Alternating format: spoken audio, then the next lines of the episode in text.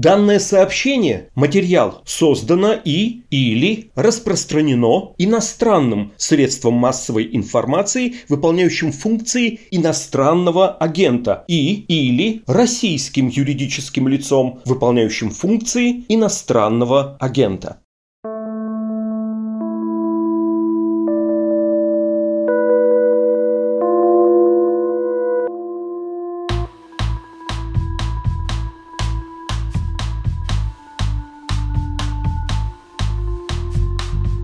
Привет, вы слушаете подкаст «Медузы. Текст недели», в котором мы обсуждаем наиболее заметные и интересные материалы, выходящие у нас на сайте. Меня зовут Александр Филимонов. Новости пандемии продолжают заполонять собой весь эфир. В российском обществе развернулась жаркая дискуссия по поводу введения QR-кодов для привитых и переболевших ковидом. Настолько жаркая, что только в комментариях у спикера Госдумы Вячеслава Володина, решившего спросить мнение россиян в Телеграме, отметились более полумиллиона человек. И кажется, большинство из них совсем не радует перспективы летать в самолетах, ездить в поездах и посещать общественные места по электронным пропускам. Вдобавок все еще оставляет желать лучшего компания по вакцинации. Настолько, что пиаром прививок пришлось заниматься Владимиру Путину. Он рассказал, что не только ревакцинировался спутником Light, но еще и на следующий день испытал на себе назальную вакцину от ковида в виде порошка. Правда, пресс-секретарь президента затем поправил, что это все-таки была жидкость. Впрочем, все равно саму процедуру россиянам не продемонстрировали. Остается только верить на слово. Если посмотреть статистику, заболеваемость в России чуть пошла на спад. Однако в то же время в Европе заражения растут с новой силой. В Германии суточная заболеваемость коронавирусом в два раза выше, чем в России. Впрочем, смертность в три раза ниже, чем у нас. Многие немцы тоже недовольны темпами прививочной кампании. И довольно внезапно они обнаружили для себя среди противников вакцинации новую мишень для упреков. Это антропософы, последователи учения эзотерика начала прошлого века Рудольфа Штайнера, чьи идеи, как выясняется, актуальны в немецком обществе и сто лет спустя. Сейчас нам подробнее об этом расскажет проживающий в Берлине журналист «Медузы» Дмитрий Вачедин.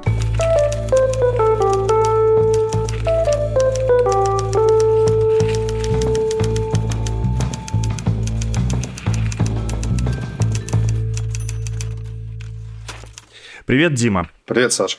Мы с тобой летом уже делали выпуск подкаста, в котором ты рассказывал о движении ковид-диссидентов в Германии.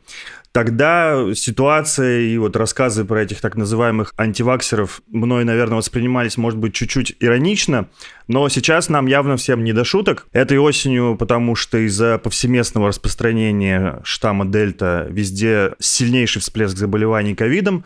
Коротко про Россию. В Россию мы наблюдаем по 40 тысяч заболевших в день, но я всегда оговариваюсь, это официальная цифра оперштаба, и им мы особо не доверяем, их явно занижают. Вот, в начале ноября у нас объявляли режим нерабочих дней. Сейчас, возможно, из-за этого ситуация пошла на спад. Опять же, это судя по официальным данным. Хотя есть прогнозы, что волна может снова усилиться. К тому же существует явное недовольство населением э, возможным введением QR-кодов и все еще у нас недостаточно прививочная кампания. В Германии, где ты сейчас находишься, ситуация кажется ну, по крайней мере, мне отсюда еще страшнее. Я вот просто сегодня посмотрел официальные цифры заболевших и ужаснулся. Написано, что у вас новый абсолютный рекорд, почти 76 с половиной тысяч заболевших за сутки. Расскажи, пожалуйста, что происходит э, и как ситуация дошла вот до таких э, критических цифр. Да, 76 тысяч. Если посмотреть на линию заражаемости, да, то она почти сейчас идет вертикально вверх. Конечно, никто такого себе представить не мог. Но, с другой стороны, если посмотреть на количество смертей, там человек 300 в день. И если посмотреть на ситуацию в реанимациях, и количество смертей и ситуация в реанимациях была хуже год назад во время прошлой войны, ну или там осенью, зимой. То есть людей умирало больше, мест в реанимации, грубо говоря, было меньше, да. То есть, с одной стороны, мы видим, что немыслимое как бы, число заражений, нет никакого смысла отслеживать вот эти цепочки заражений, да, поскольку как бы коронавирус везде. Но с другой стороны, именно тяжелых случаев из-за вакцинации, очевидно, из-за чего же еще, гораздо меньше, чем год назад. Да, знаешь ли ты цифры по коллективному иммунитету? Много ли людей привито, судя по всему, что как бы компания вроде удалась? Ну да, это если мы берем население от 12 лет, то 80% примерно, да. Если все общее население, то примерно 70% привито. По сравнению с нашими соседями, с немецкими, это меньше, чем у соседей. То есть об этом тоже можем поговорить. Немецкоязычные страны характерны тем, что значительное число населения не хочет прививаться или по каким-то своим причинам не прививается. Так, но все-таки цифры заражаемости говорят о том, что есть проблемы со всем этим, да, и только что вот ну, у нас вышла статья, в котором, значит, многие жители Германии в провале компании прививочной винят антропософов. И я сейчас скажу, как, знаешь, как в заголовке твоей статьи, антропо кого-кого? Объясни мне, что это такое и вообще что происходит? Да, вот на самом-то деле недавно о них заговорили, и когда о них заговорили, то у многих какой-то недостающий пазл вообще про Германию сложился, потому что это такое странное, ну, странное с такой с обывательской точки зрения эзотерическое учение столетней давности, которое в 1912 году было основано Рудольфом Штайнером и произошло от теософии, теософия Елены Петровны Блаватской, российской, собственно, подданной такой вот женщины эзотерической. И это представляет собой ну, такой вот микс. Там есть и восточное учение, есть и немножко реинкарнации и кармы. Часть учения еще идет от алхимиков. Есть какая-то большая часть немецкого идеализма и немецкой романтики. Гёте, наш вот немецкий классик, у него было несколько трудов по общественным наукам, там своя очень необычная теория цветов, допустим, а цвета – это для антропософии очень важно, и даже лечат цветами, цветотерапия – это все входит сюда же, вот в это учение. Гёте является такой важной сакральной фигурой там, немецкие романтики, и в том числе какие-то вот тогдашнего времени научные открытия, которые вполне себе можно практически применить, оказалось. То есть удивительно тут, собственно, не существование этого довольно типичного для своего времени эзотерического учения, а то, что Штайнер был отличным менеджером, и он за свою не очень долгую жизнь умудрился принципы этого учения, которые ну, довольно абстрактны, что не говори, совершенно практически применить во многих областях жизни. То есть это образование, это сельское хозяйство, это косметология, это фармацевтика, то есть изготовление лекарств различного рода, гомеопатия и так далее. Это бизнес, ну и так далее и тому подобное. То есть это как бы учение, которое находит свое практическое применение в очень многих областях жизни, и вот эти вот все области, они, как ни странно, пережили и Штайнера, и Гитлера, Штайнер, по-моему, году в 25-м умер. При нацизме антропософия была запрещена, После случился некий подъем, она смогла легализоваться, антропосовские школы, вот эти вальдорфские школы, они смогли получить регистрацию в немецкой системе среднего образования, то есть они признаны, они являются частными школами, они являются платными школами, их очень много в Германии, но они встроены в нормальную обычную немецкую систему среднего образования. То есть вот как-то таким вот незаметным образом оказалось, что не то, что вокруг как бы миллиона антропософов, это не так, их там десятки тысяч, но они оказывают непропорциональное своей численности влияние на немецкую жизнь. Вот в этом смысле они как бы повсюду.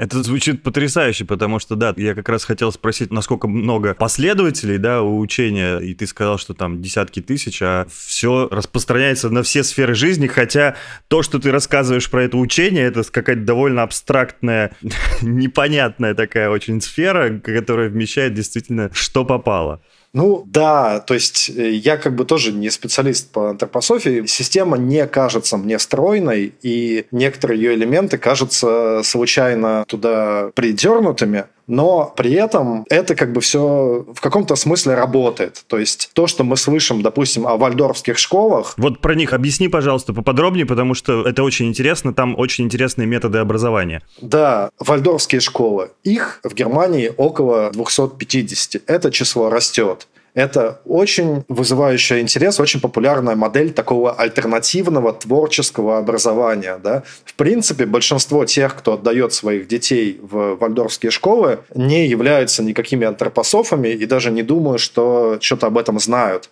Они отдают в такие вот творческие как бы школы, где к их ребенку относятся не как к такому массовому продукту, да, а как к индивидуальности, как личности. Вот как бы немножечко такой нестандартный творческий подход. Wort. Собственно, около 80-90 тысяч детей в Германии вот в данный момент учатся в этих школах. Это довольно много. То есть в своем кругу общения, если ты живешь в Германии, ты постоянно сталкиваешься с э, выпускниками этих вальдорфских школ. Обычно над ними там друзья или недруги издеваются, говорят, станцуй, пожалуйста, свое имя, потому что у них есть эвритмика, это такой предмет, такие странные медленные танцы такого трансового плана немножко, которые тоже обладают каким-то лечебным эффектом, и они объединены там с разными другими научными областями, в частности, с алфавитом, и можно вот станцевать, действительно показать движениями свое собственное имя. Как они смогли интегрировать эти школы без оценок, да, с особым отношением к цветам, с особыми вещами, о которых они там иногда рассказывают, не очень научным, о том, как устроен мир, с распределением детей по темпераментам, да, с тем, что они, кажется, пытаются сажать за одну парту детей с одинаковым темпераментом, то есть там такая сегрегация, распределение и так далее. Как им это удалось в свое время интегрировать в систему среднего немецкого образования, я понятия не имею. Это очень странный вопрос, но как-то получилось. Да за взятки, что? Вот в том-то и дело, что, наверное, нет. Сейчас бы у них это не вышло никогда. Но действительно, если мы уже переходим к э, вот такому предполагаемому теоретическому антиваксерству антропософии, да, то мы четко можем сделать вывод, что вальдорфские школы этим своим местом в системе немецкого среднего образования дорожат, и как бы бунт поднимать не намерены, и привлекать к себе очень внимание не намерены. То есть даже если сами антропософы и считают, что лечить коронавирус или справляться с коронавирусом надо каким-то другим способом, не вакцинированием, то через школы они этой пропагандой не занимаются или занимаются в единичных случаях, потому что просто ну, они не рискуют. То есть вальдорфские школы в той ситуации, когда в Германии в школах ввели масочный режим, когда нужно было постоянно проветривать, какие-то еще были правила, там тесты. Вальдорфские школы и в Германии, и в Швейцарии, и в Австрии, в Швейцарии и Австрии их тоже очень много, вели себя абсолютно по правилам, проветривали, просили носить маски и так далее. Ну, я понял, что, значит, вальдорфские школы не обязательно, что там все антропософы в них учатся, а как бы сама антропософия, в принципе, набор неких каких-то вот э, практик, понятий и так далее, которые распространяются на многие сферы жизни. И вот что касается, например, медицины, что я понял с твоей статьи, то антропософы это просто, по сути, приверженцы гомеопатии, то есть альтернативной медицины, которую вообще-то научное сообщество считает ну, шарлатанством или мошенничеством. То есть, получается, именно в этом как бы вся проблема антиваксерства, то есть они просто не принимают э, таблетки, не принимают э, прививки и все, все такое прочее. Ну, ситуация немножко сложнее. Я попробую эту как бы сложность чуть-чуть представить.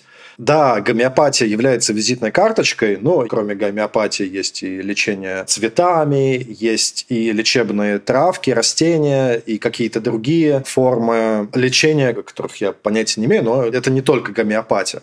В общем, почему я сказал, что у нас, живущих в Германии, пазл сложился?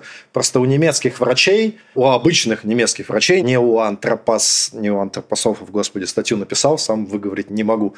У них довольно специфическое отношение к лекарствам и к таблеткам. То есть, если ты приехал из России, где чуть что там, вот тебе таблетка, ты это понять немножко сначала не можешь. Ты идешь к врачу, к обычному врачу, говоришь, вот у меня там температура, все такое, он тебе вместо антибиотиков или чего-то еще, он тебе говорит, иди домой, попей ромашкового чая. Он не выписывает таблеток, как правило. Немецкие врачи, особенно старой школы, очень не любят выписывать таблетки.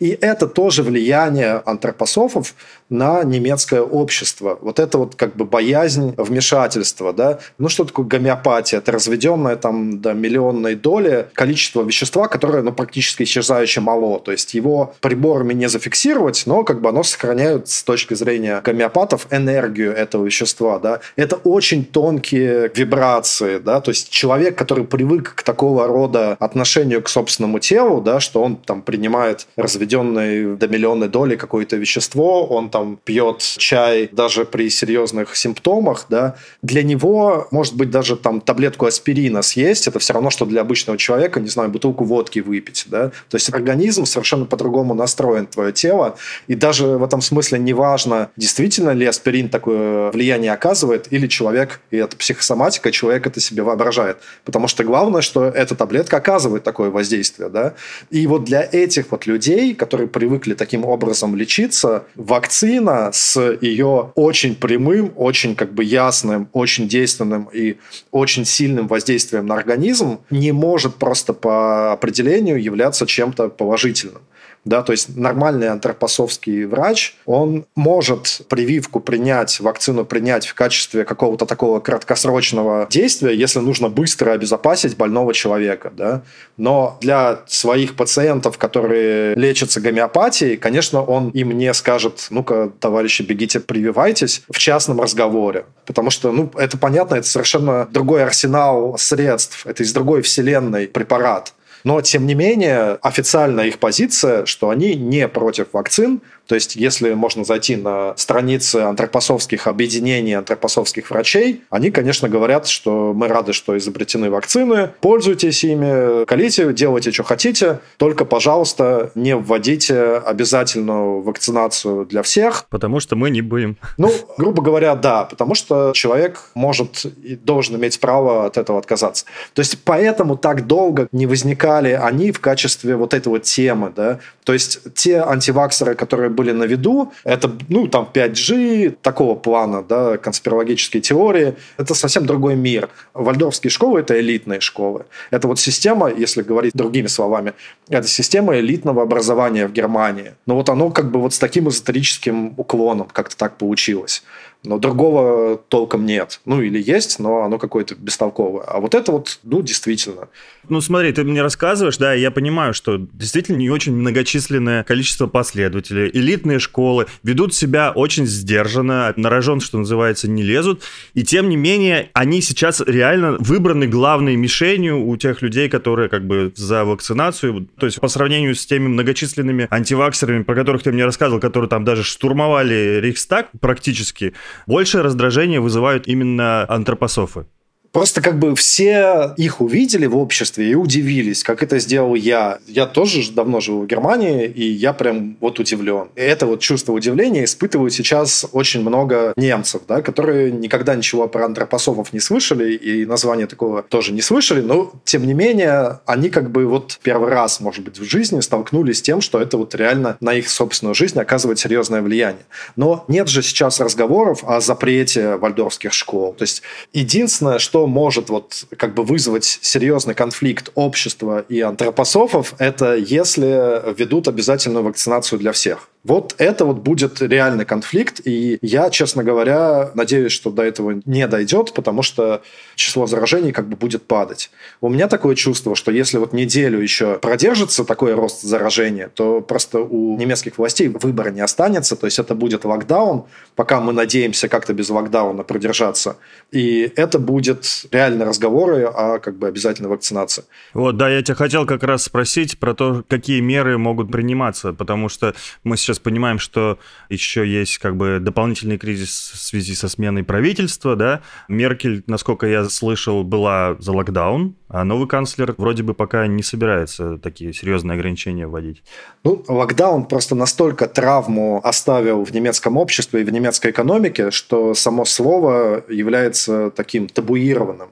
Все кандидаты в канцлеры, даже от партии Меркель, они говорили, что нового локдауна не будет при любом развитии событий. Никто его не хочет. Вот то, что в Баварии сейчас ввели, там локдаун для непривитых, ну там опять ночную жизнь прикрутили, клубы закрыли, бары в ночное время. Он назван режим катастрофы, по-моему, да, как-то так? Да, ну он везде, в принципе, в Германии так или иначе действует. Там чрезвычайное положение, катастрофы иногда отменяют, иногда снова вводят. Ну, в общем, всем понятно, что ситуация там необычная. Тут, знаешь, тут вопрос, э, извини, что перебил, вопрос нейминга. Это вот как у нас тоже локдаун на нас оставил тоже тяжелый отпечаток. Ну, как бы, когда власти понимают, что надо что-то вводить, они это называли режим нерабочих дней. Ну, я понимаю, что, конечно, были меньше ограничения, но, тем не менее, по сути, это тоже какая-то попытка ввести новый локдаун. Ну, тут этот нейминг, он играл юридическую некоторую роль, потому что некоторые решения по этим локдаунам, они не парламентом были приняты, а вот странным таким органом из э, Меркель и глав регионов. То есть критики такого способа принятия решения, в том числе антиваксеры, они говорили, извините, кто у нас вообще решает о принятии таких серьезных мер? Какой-то орган, которого даже нет в Конституции. Да?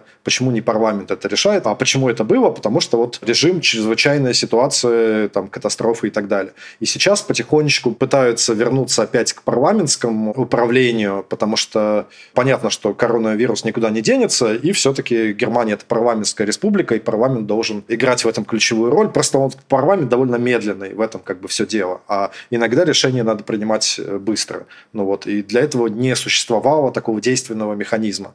Но, по сути, если честно, то все зависит от того, насколько быстро пойдут заражения вниз. Если все будет повышаться, ну, сколько там, 50, 60, 70 тысяч, после какой-то точки это будет снижаться. Если будет повышаться еще неделю, то думаю, что локдаун вполне возможен, и даже мимо него опять пройти не получится. Но все это как бы еще усиливает, кроме таких вот технических мер, еще гораздо усиливает поляризацию в обществе. Да? Кто в этом виноват? Кто виноват в том, что сейчас люди заражаются, умирают? И сторонники вакцинации и антиваксеры, они друг друга часто в Германии обвиняют, ну, фактически в убийстве, да, потому что одни говорят, что вот из-за вас люди, ну, с двух сторон практически говорят, просто там разные у всех доказательные базы и так далее. Просто общество находится в состоянии такого нервного напряжения, страха и пытается понять вообще, кто виноват и что с этим делать. И как-то вот на этом фоне обратили внимание на антропософов, и они сразу руки вверх подняли и сказали, друзья, мы нормальные. Сам Рудольф Штайнер, он прививался против оспы, у него была прививка, он, в принципе, не возражал, да, то есть нельзя сказать, что изначально там так все однозначно. Просто то, что мы как бы про них знаем, позволяет нам сделать выводы, что они, конечно, против этого, потому что это противоречит всему тому, во что они верят но они обществу не навязывают свою точку зрения. Они, в принципе, так как они ведут довольно здоровый образ жизни и окружают себя красивыми цветами и ромашки едят, то, ну, наверное, у них здоровье тоже какое-то хорошее. Может быть, они действительно не так подвергнуты, ну, сейчас, наверное, антинаучную ересь несу, но допустим, что меньше там тяжелых случаев у них. То есть нельзя сказать, что из-за антропософов мы все тут как бы оказались в такой ситуации. Это будет натяжкой, мы не знаем, знаем, из-за кого мы оказались в такой ситуации. Так получилось. В принципе, человек заражает другого человека тем, что он просто дышит. Да? Мы все дышим, мы вынуждены дышать. Мы как бы не можем не дышать, извините. И при этом мы сами не знаем, может быть, вот в этот момент времени и ты, и я кого-то заражаем, там, не дай бог. И накладывать вот на людей такую ответственность в ситуации, когда там далеко не все ясно, что происходит, не ясно, как это закончится, вот это, ну, кажется, вопрос спорный. То есть и смысл моего текста был не в том, чтобы вот показать на антропософов пальцами и сказать, вот они как бы козлы эти отпущения. Они тоже стараются пойти навстречу, пойти на компромиссы. Ну, такие вот они. С их точки зрения, это для них конкретно не вариант или вариант самый последний. Да, вот э, как Ксения Дмирович, моя очень хорошая подружка, которая оказалась неожиданно вот из такой антропосовской и семьи, и с антропосовским бэкграундом, никогда об этом не знал, а знакома много лет. Вот она говорит, что да, я сама, несмотря на то, что она ну, по убеждениям никакой не антропософ, но она училась в Вальдорфской школе и в России, и в Германии, и она, конечно, пошла прививаться только когда немецкое правительство сделало вот эти вот экспресс-тесты платными 10 октября. До этого они были бесплатные. Можно было тестироваться хоть, там, не знаю, каждый день. Ну, и эти тесты нужны были для определенных там, ситуаций, в магазин сходить и так далее. И когда это стало неудобно, дорого и ударило там по кошельку, она, несмотря на свои убеждения, пошла и привилась. То есть механизм понятен тут, в общем. Я думаю, что мы не собираемся, не будем никого винить в этой пандемии, а будем винить только вирус на самом деле. И под финал все-таки, я думаю, что не лишним будет всем пожелать, что надо прививаться на самом деле, потому что, кажется, другого выхода из ситуации просто не существует. Ну да, и другого объяснения, почему в Германии, несмотря на катастрофическую ситуацию с заражениями, смертей гораздо меньше, чем год назад, нет другого объяснения, это не чудо никакое, а вот те вот 78 80% привитых, которые в Германии существуют сейчас. Да, спасибо. Давай на этом остановимся. Очень интересно. Я, конечно, вижу много интересных параллелей с Россией, то есть очень много где зеркальная ситуация, только у нас своих антропософов нет. Ну да. Спасибо тебе. Пока. Спасибо за внимание, вы слушали подкаст «Текст недели». Подписывайтесь на нас, мы есть на всех стриминговых сервисах. Помочь нашей редакции можно по адресу support.meduza.io. В ответ, кстати, вы можете стать подписчиком нового СМИ под названием KIT, выходящего в виде почтовой рассылки.